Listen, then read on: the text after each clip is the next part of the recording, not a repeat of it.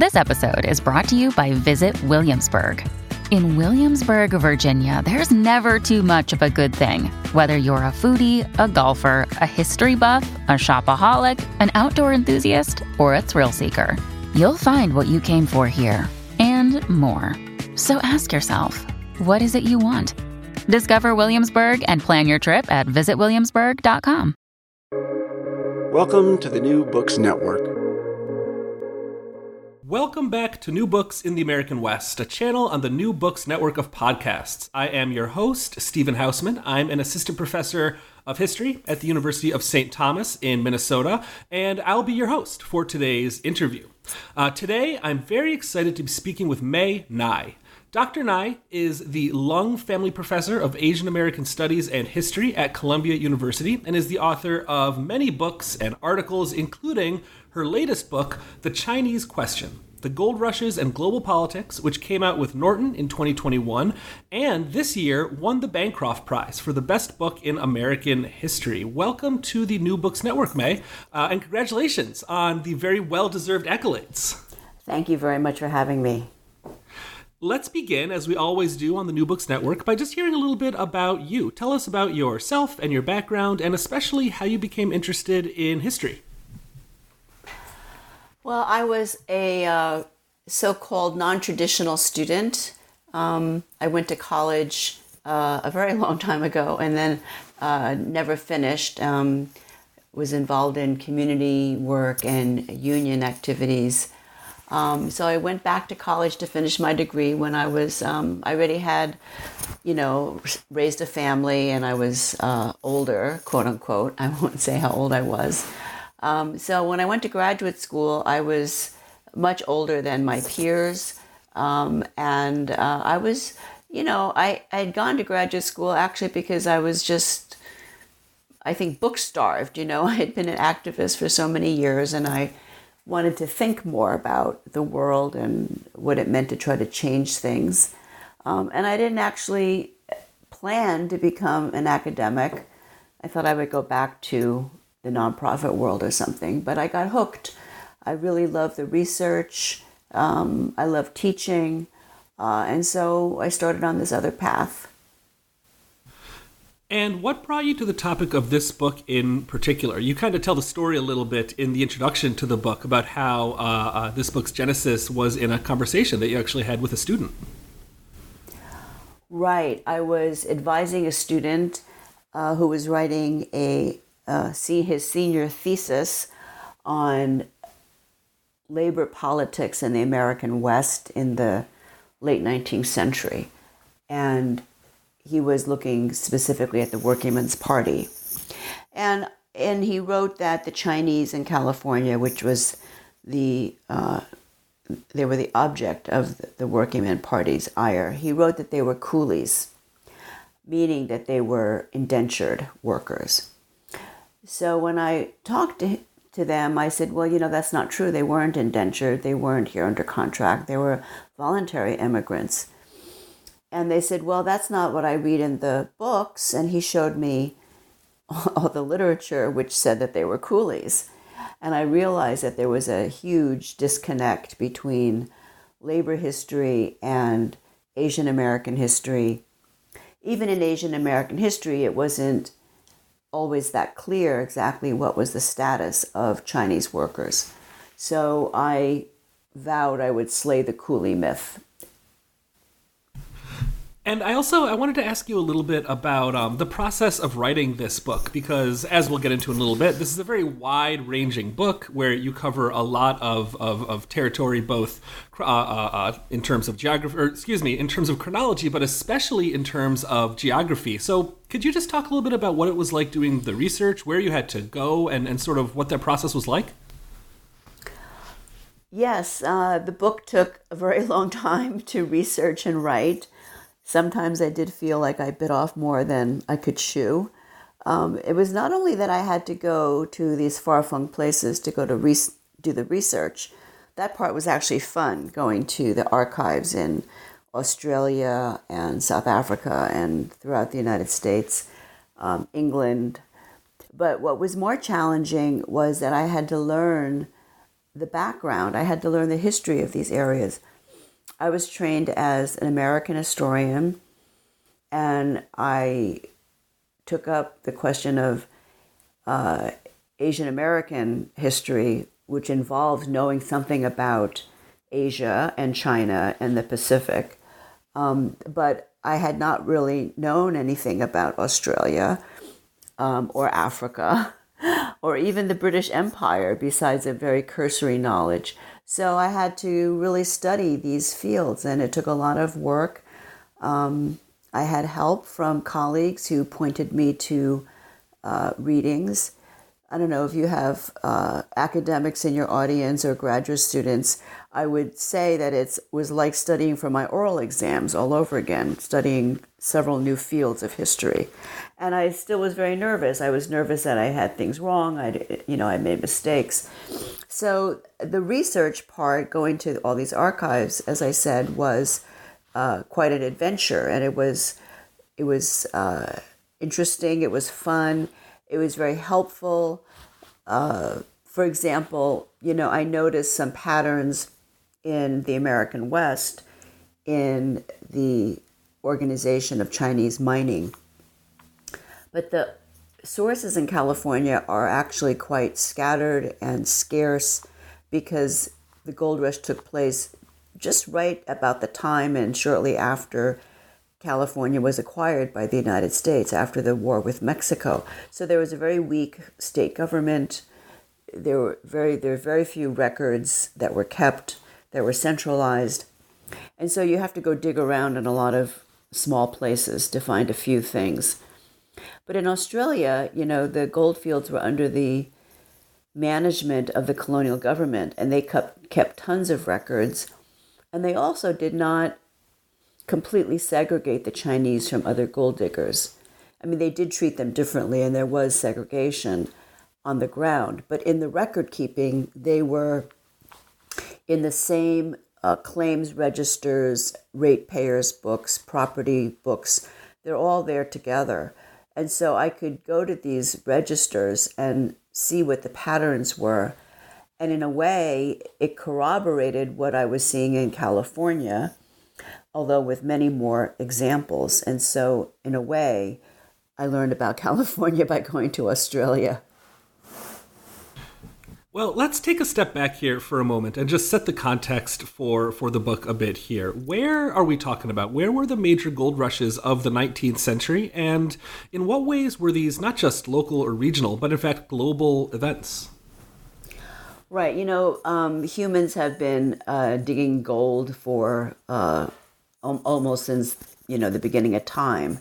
Gold has always been treasured for its beauty, its purity, um, and because it's scarce, you know, for its value. But it didn't really become the money commodity until the early modern era. And even then, most nations or societies use silver as their means of exchange because silver is more plentiful than gold. But so the gold rushes in the 19th century were phenomenal because they enabled the world economy to have lots more gold. I mean, there's more gold that was dug up in 50 years in the late 19th century than had been mined in the previous 3,000 years. So that's a huge increase. But it was also only possible because there was um, capital investment uh, that could be deployed in deep mining, uh, mass transportation mechanisms, uh, mass labor supplies. These are also factors that were necessary for the amount of gold to be mined in the late 19th century. So, our image of the gold rushes as being conducted by rugged individuals, you know, who traveled to these frontier regions, that was true, um, but that was also very short lived. And that individ- the era of individual prospecting and individual mining becomes rather quickly overtaken by highly capitalized, deep and deep, um, deeply technologically driven mining. And this might be kind of an obvious question, but what is drawing so many people to the gold fields? And I guess to make it a little bit more specific, in particular, what are some of the push and the pull factors that are bringing Chinese immigrants to places like California or South Dakota or Australia in the 19th century? Well, because gold is a money commodity, uh, people see an opportunity to get rich really quick. And so they come from all over. Um, in fact, it's not always uh, a so-called push factor, but the pull factor, right? The prospect of of getting rich and making fabulous riches. Now, of course, when people get to the gold fields, it's a total gamble, and so more people fail than succeed. But everybody thinks they're going to be the lucky one and hit the mother lode, so to speak.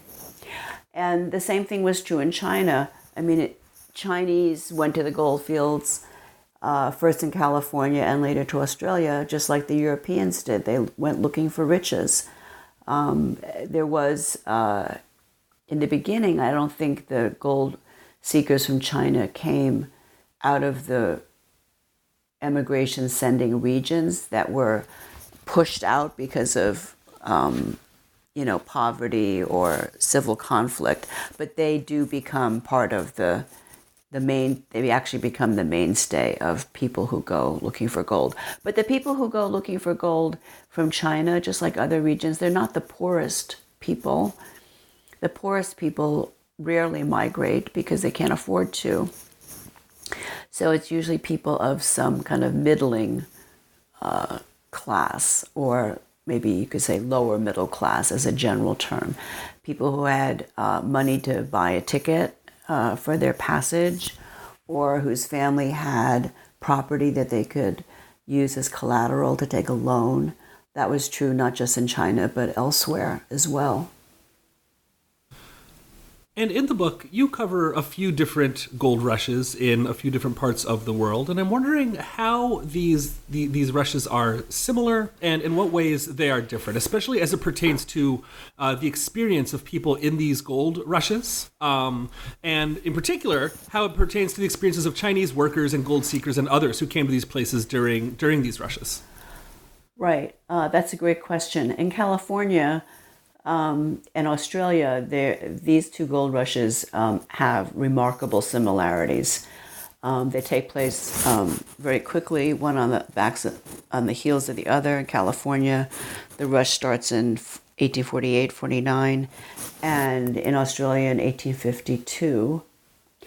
Um, and gold is discovered in Australia by an Australian man who had actually gone to California and uh, had no luck there and went back to Australia, at which time the colonial government in New South Wales had announced um, a reward for anybody who could locate payable gold.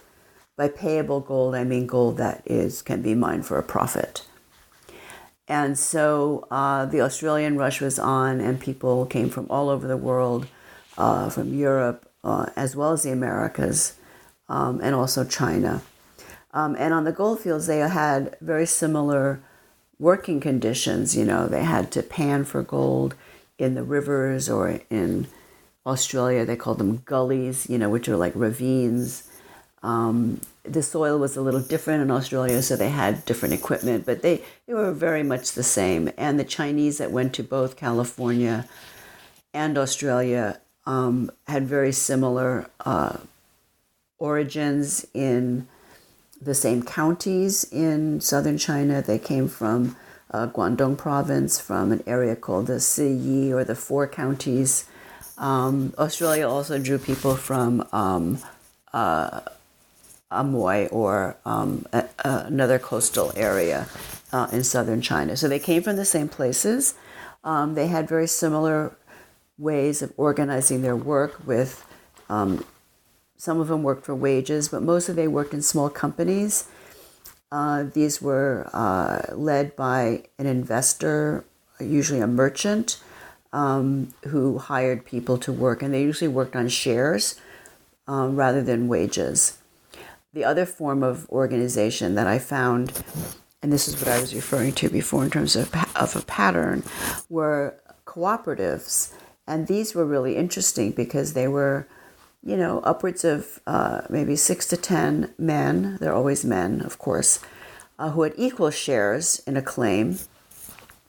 And um, they shared all expenses and all profits, and they had no bosses. And they sometimes had a, a so called treasurer who kept the gold dust and divvied it out at the end of the week, but they shared everything. And so they were egalitarian, um, and they were all associated with the secret brotherhood society that was composed of exiles from China during the Taiping Rebellion, um, called the Zhigongtang. And in uh, in different places, it had different names. In Australia, it was called the Yi, Yixing, but they were all the same organization.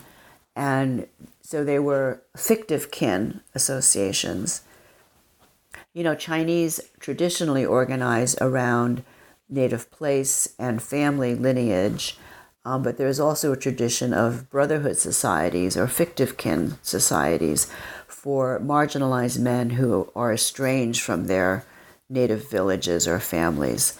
And so these secret societies, um, as I said, are egalitarian internally, but they could also be predatory towards outsiders they they could be viewed by outsiders as gangs, right? Because they often you know involved in uh, thievery and this kind of thing, and then in some places they become involved in the vice trades, right? Uh, dealing in opium or gambling or prostitution.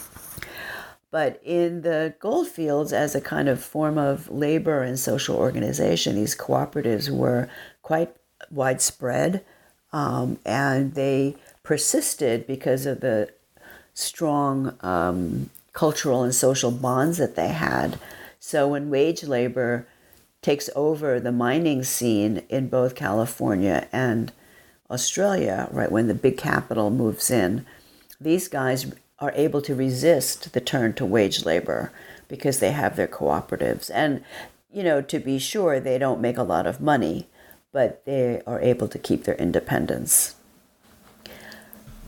Now in, in South Africa, which is the other major area that I studied, right? My, my book goes from California to the um, colony of Victoria in Australia, and then it moves to South Africa.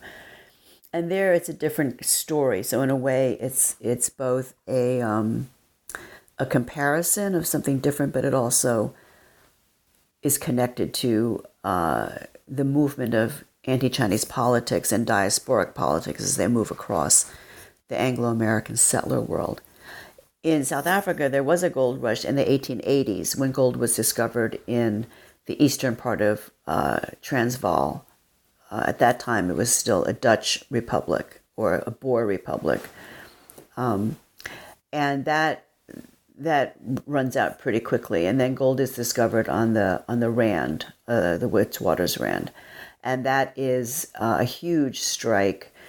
But that very quickly becomes dominated by large companies because the gold is fairly deep in the ground. It actually extends very deeply into the ground. Um, but you need a lot of capital investment uh, to do that. So, gold mining in South Africa on the Rand is from the very beginning in the 18, late 1880s and 90s a highly capital intensive affair that employs a lot of people, uh, a small upper layer of skilled miners who are white, uh, who many of whom actually come from Australia, um, as well as Cornwall.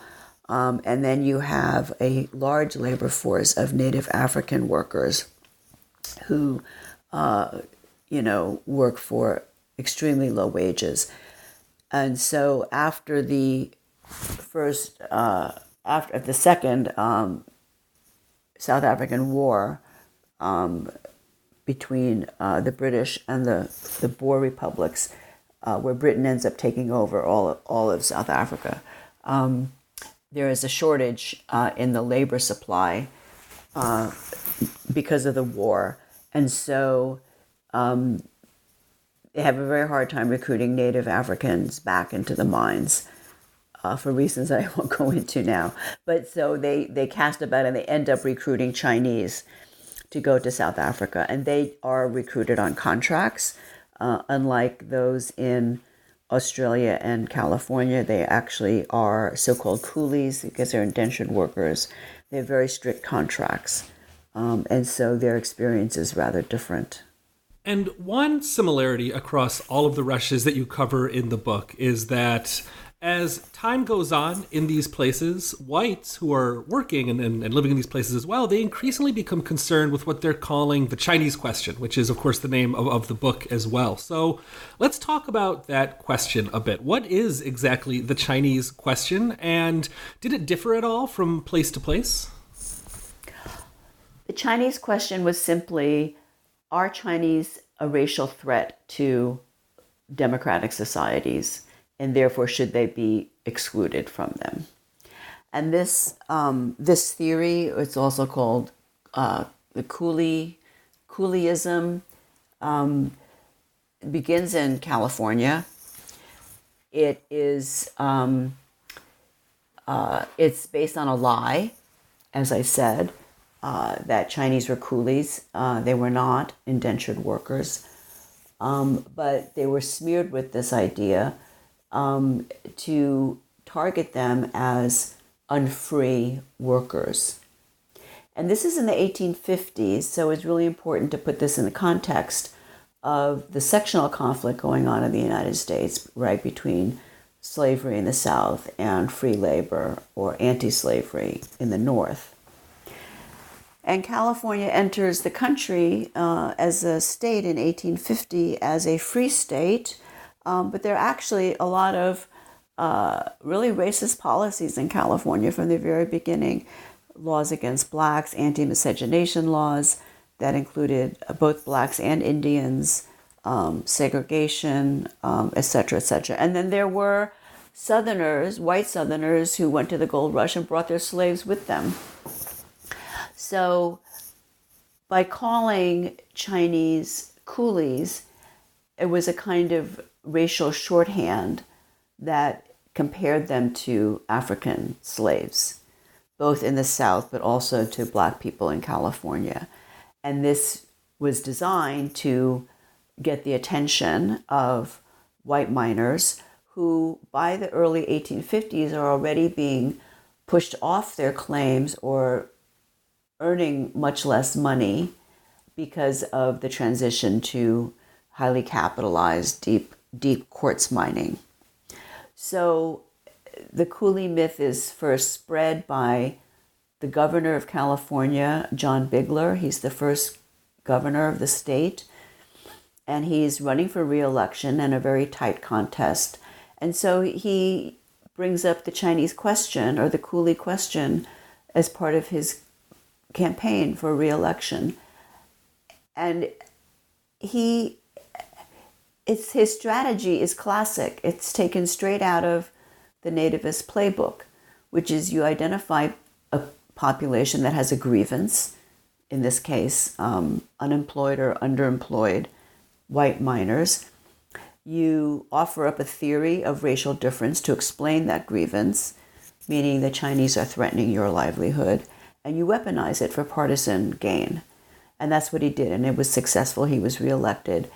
And so this idea um, had tremendous staying power, um, and it gets revived in the cities in California in the 1870s after the completion of the Transcontinental Railroad, which actually did not bring, you know, uh, fabulous riches to the West. It brought inequality, it brought uh, unemployment, uh, because it brought a lot of new migrants from the east to the west.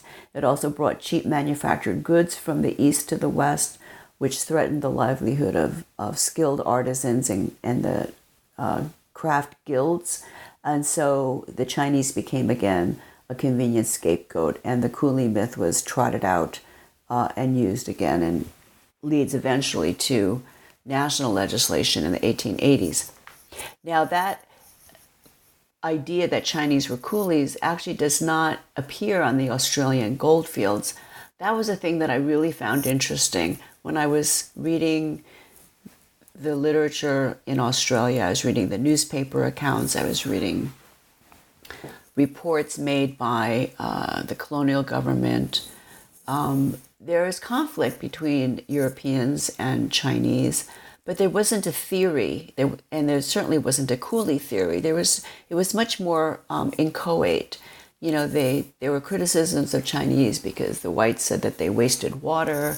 Um, they were suspicious of them because they were not Christians, um, and the most the most damning thing they could say about the Chinese was that they, they feared that they would be overrun by Chinese coming from China because Australia is in Asia, right? And um, and Australians said things like, "We are the farthest outpost of white civilization." and we are so close to China with its teeming hordes, and they were overrun us. So they were afraid of uh, just being, you know, I mean, there are only there are fewer than half a million people in Australia in the 1850s.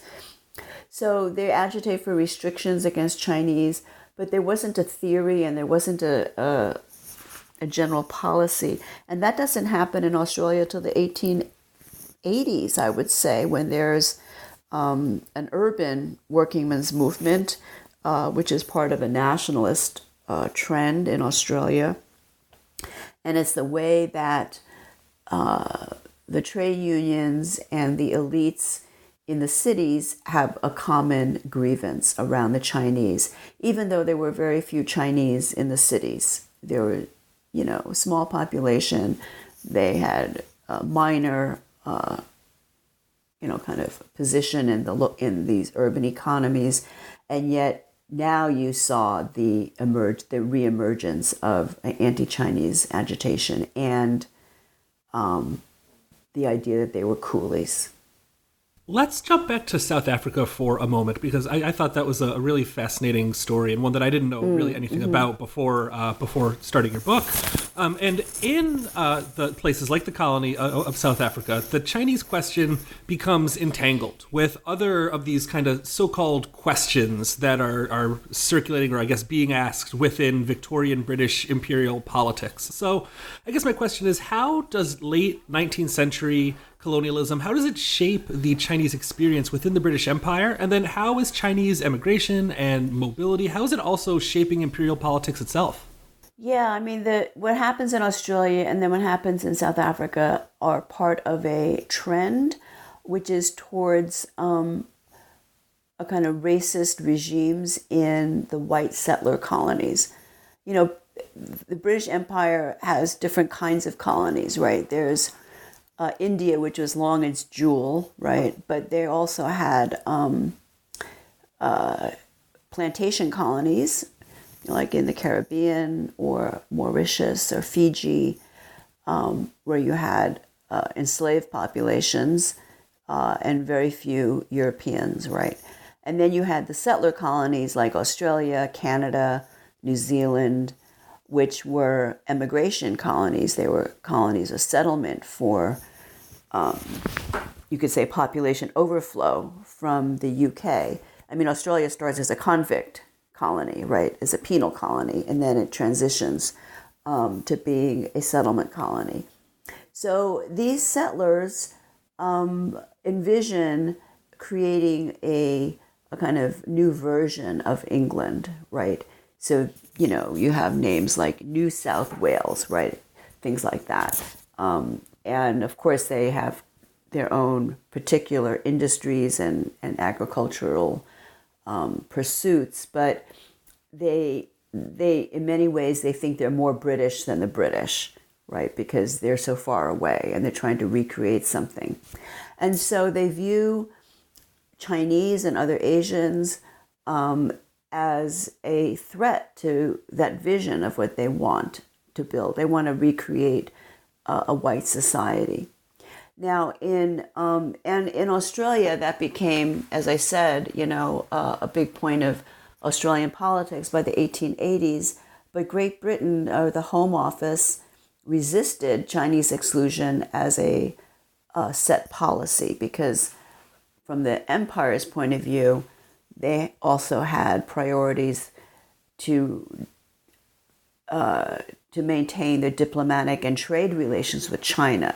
So they weren't willing to go all the way with a full exclusion policy.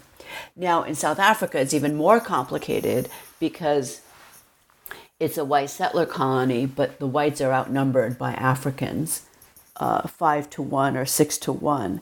And so when they said South Africa has to be a white man's country, and that they use these words, I mean, in Australia, they said Australia should be a white man's country. And in South Africa, they said it should be a white man's country. What they meant in South Africa was not that they would eliminate the blacks, but that they would control the blacks.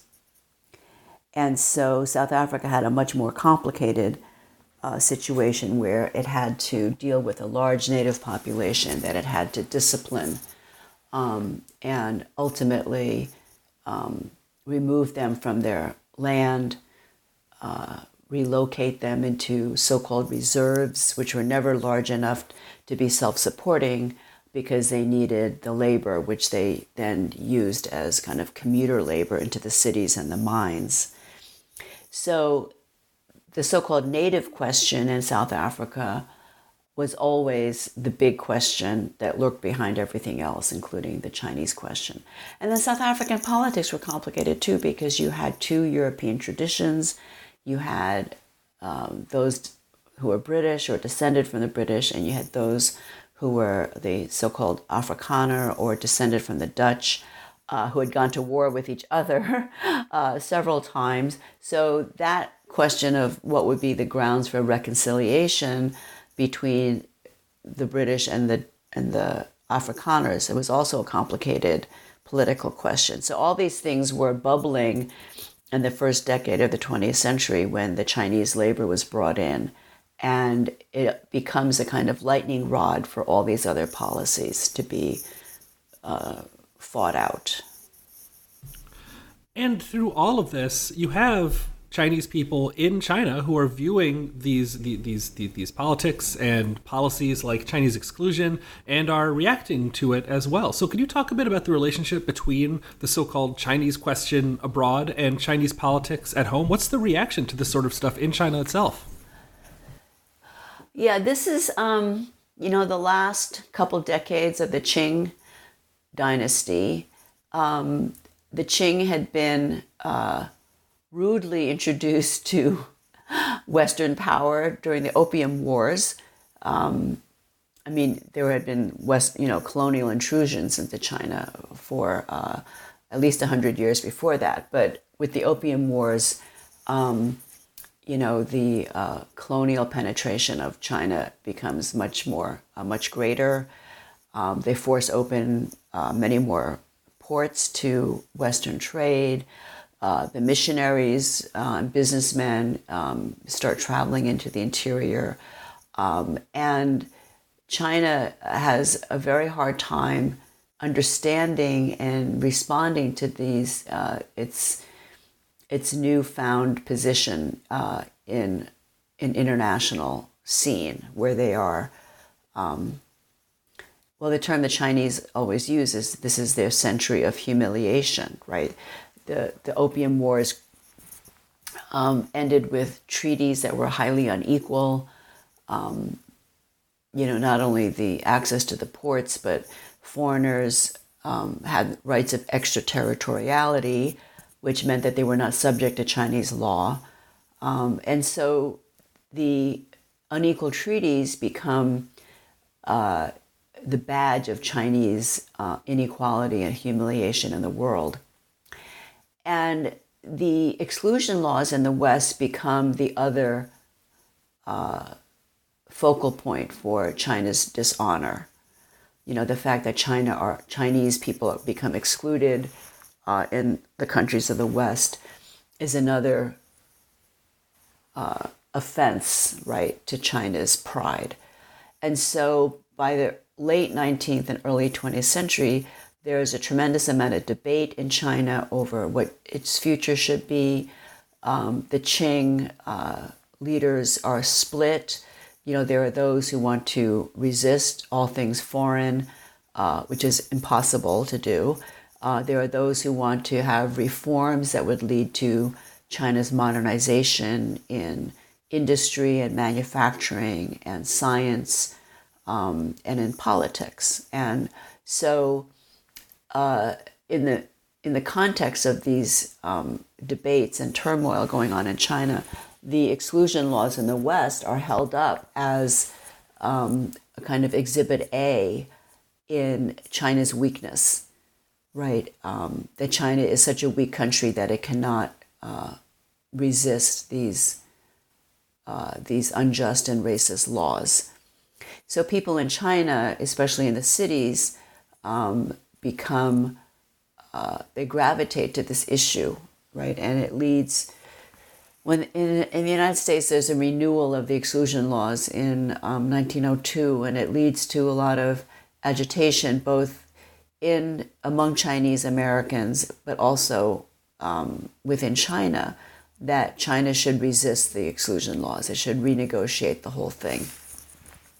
And so there's mass petitions, there's um, appeals from the ambassadors, um, and of course, the United States isn't interested in, you know, negotiating the exclusion laws. Um, and so uh, it, it, leads to um, a huge boycott in that starts in Shanghai and spreads to other cities. A boycott of American-made goods and it's a tremendous movement, and it, it really kind of um, uh, encapsulates the rising nationalist politics in China, which is interestingly, right, it's against the United States, but it's because of the American exclusion laws. So the politics in China are really connected to the politics of the Chinese living abroad and to China's standing in the world community. And then finally, in your conclusion, you bring the story up to the present day and, and make the case that this is an ongoing story. So, can you tell us how the Chinese question is still a motivating force today in American politics, but really in global politics more generally here in the early 21st century? Right. So, so the exclusion laws themselves are um, on the books uh, in the United States until World War II. Um, they're not repealed in Australia until the 1970s and even a little later in South Africa. Um, so there's a legal structure in place that um, has uh, reproduced, you know, a kind of structure of inequality uh, and racism uh, throughout these these countries for uh, well into the 20th century and, uh, and the racism and stereotypes about Asians and Chinese is also reproduced across the 20th century through the conduct of mostly American wars in Asia and the Pacific, right? So where the enemy, whether it's in Japan or Korea or Vietnam, you know, is painted in in particularly dehumanizing ways. But by the 80s, um, and 90s after China uh, moves towards a, a market driven economy and opens up to foreign investment and trade. Um, China very rapidly became, over the course of uh, two decades, uh, a major world economic powerhouse. And this is a huge threat, um, a competitive uh, threat to uh, the West and especially to the United States. Uh, I think the EU kind of worked out ways to trade with China, um, uh, and it did not treat it as a direct competitor, uh, but the United States did. And so you see a revival of the Chinese question, um, and interestingly, with a revival of the coolie trope, right? Um, China is seen as uh, not just as, as, a competitor, but as an unfair uh, competitor. Why is it unfair? Well, because Chinese work for wages that are so low, right? So the coolie now is um, a Chinese factory worker in, in Shenzhen or in these special economic zones. Um, and, uh, and the coolie trope, even we can see it in the United States on American university campuses, right, where they're uh, increasing numbers of students who are either international students from Asia or um, Asian American students. And they're kind of figured as coolies because um, they work too hard, right? They, they're abnormally um, studious. Um, they don't have any fun. They're kind of ruled by uh, tiger mothers, etc., etc. So they also pose an unfair advantage, uh, unfair com- competitive advantage to uh, American students or white American students who are so-called normal kids, right? Who won't, they're not going to study 80 hours a week the way the Chinese are imagined to be. And so this is very harmful. You know, it's very um, uh, it's very insulting, really, to Asian American students um, who who do work hard, and they should not be blamed for working hard. Um, and they're not also not all math and computer geeks either, right? So these are these are stereotypes that we have today. And then, of course, you know, uh, with Trump, you had blaming China and Chinese people for the coronavirus, which has been incredibly consequential in terms of, um, you know, uh, harassment and outright violence and even murders of, of Chinese and Asians in the United States. And then, as we begin to wrap up here, uh, I always like to ask my guests to take a, a kind of a step back and, and sort of uh, maybe take a top down, sort of 30,000 foot view of their book and, and think about it from the perspective of someone who reads this book and then you know puts the book down and maybe a year later or five years later thinks back to it. What would you hope the the, the, the one big takeaway might be that that reader would remember from this book a couple years down the line well that's a really interesting question um, uh, you know when i started writing this book as i said i was at first motivated by uh, trying to correct an error that I, I believed was very widespread in uh, American history books. Um, and then it, it, led me beyond California, you know, to other places. Um, but I, you know, when I started the book, which is almost now 15 years ago, um, I, I, thought it was important to explain the origins of uh, the coolie myth and of racism against Chinese Americans. And I really had no idea back then how important that question would be in today, you know, with all the violence and, um, and racism uh, aimed at Asian Americans. And I, I hope that people would, uh, who read this book would realize that that's not a new phenomenon, that it has deep historical roots. Um, and I also hope that they would understand that racism in the United States is a really complicated problem. And, and not all racisms are the same, right? So um, uh, I often think about um, Stuart Hall, the late uh, Anglo Caribbean sociologist uh, and theorist who said racism is, is you can't understand racism as a general thing. There's no such thing as racism in general. There are racisms, plural, and they are always rooted in the context of time and place. And so the, in the United States, we have multiple racisms, and they're, they're all kind of related but distinctive uh, in, their, in their origins and, and contours. So I hope that five years from now, people will think about racisms in the United States as a as a complicated and diverse historical problem and contemporary problem, and and hopefully my book will help them think about that. And then finally, um, I always like to get a preview of what my guests uh, have been working on since finishing this book. And when it's a book like this, it's only been out for something like you know 16 months or, or so. It's, it feels a little silly to ask, but historians always have a couple projects uh, in mind if I if I know my colleagues. So I'm curious what you've been working on since then, or what kind of questions you're interested in answering in the future. Right now, I'm working on two projects. Um, I am co-editing a book of photography um, by the late Corky Lee, um, premier Asian American photographer, who we lost to COVID uh, in 2021. And so I'm part of a team that's putting out a big retrospective of his photography taken over the last 50 years. So it's a photography book, but it, it has a fair amount of text in it. So I'm editing, I'm doing some writing, and I'm editing the text. And then I'm hoping I can get back to a project that I've been working on for a while, Um, it's called A Nation of Immigrants uh, A Short History of an Idea. And it's based on the Stone lectures that I gave at Princeton several years ago.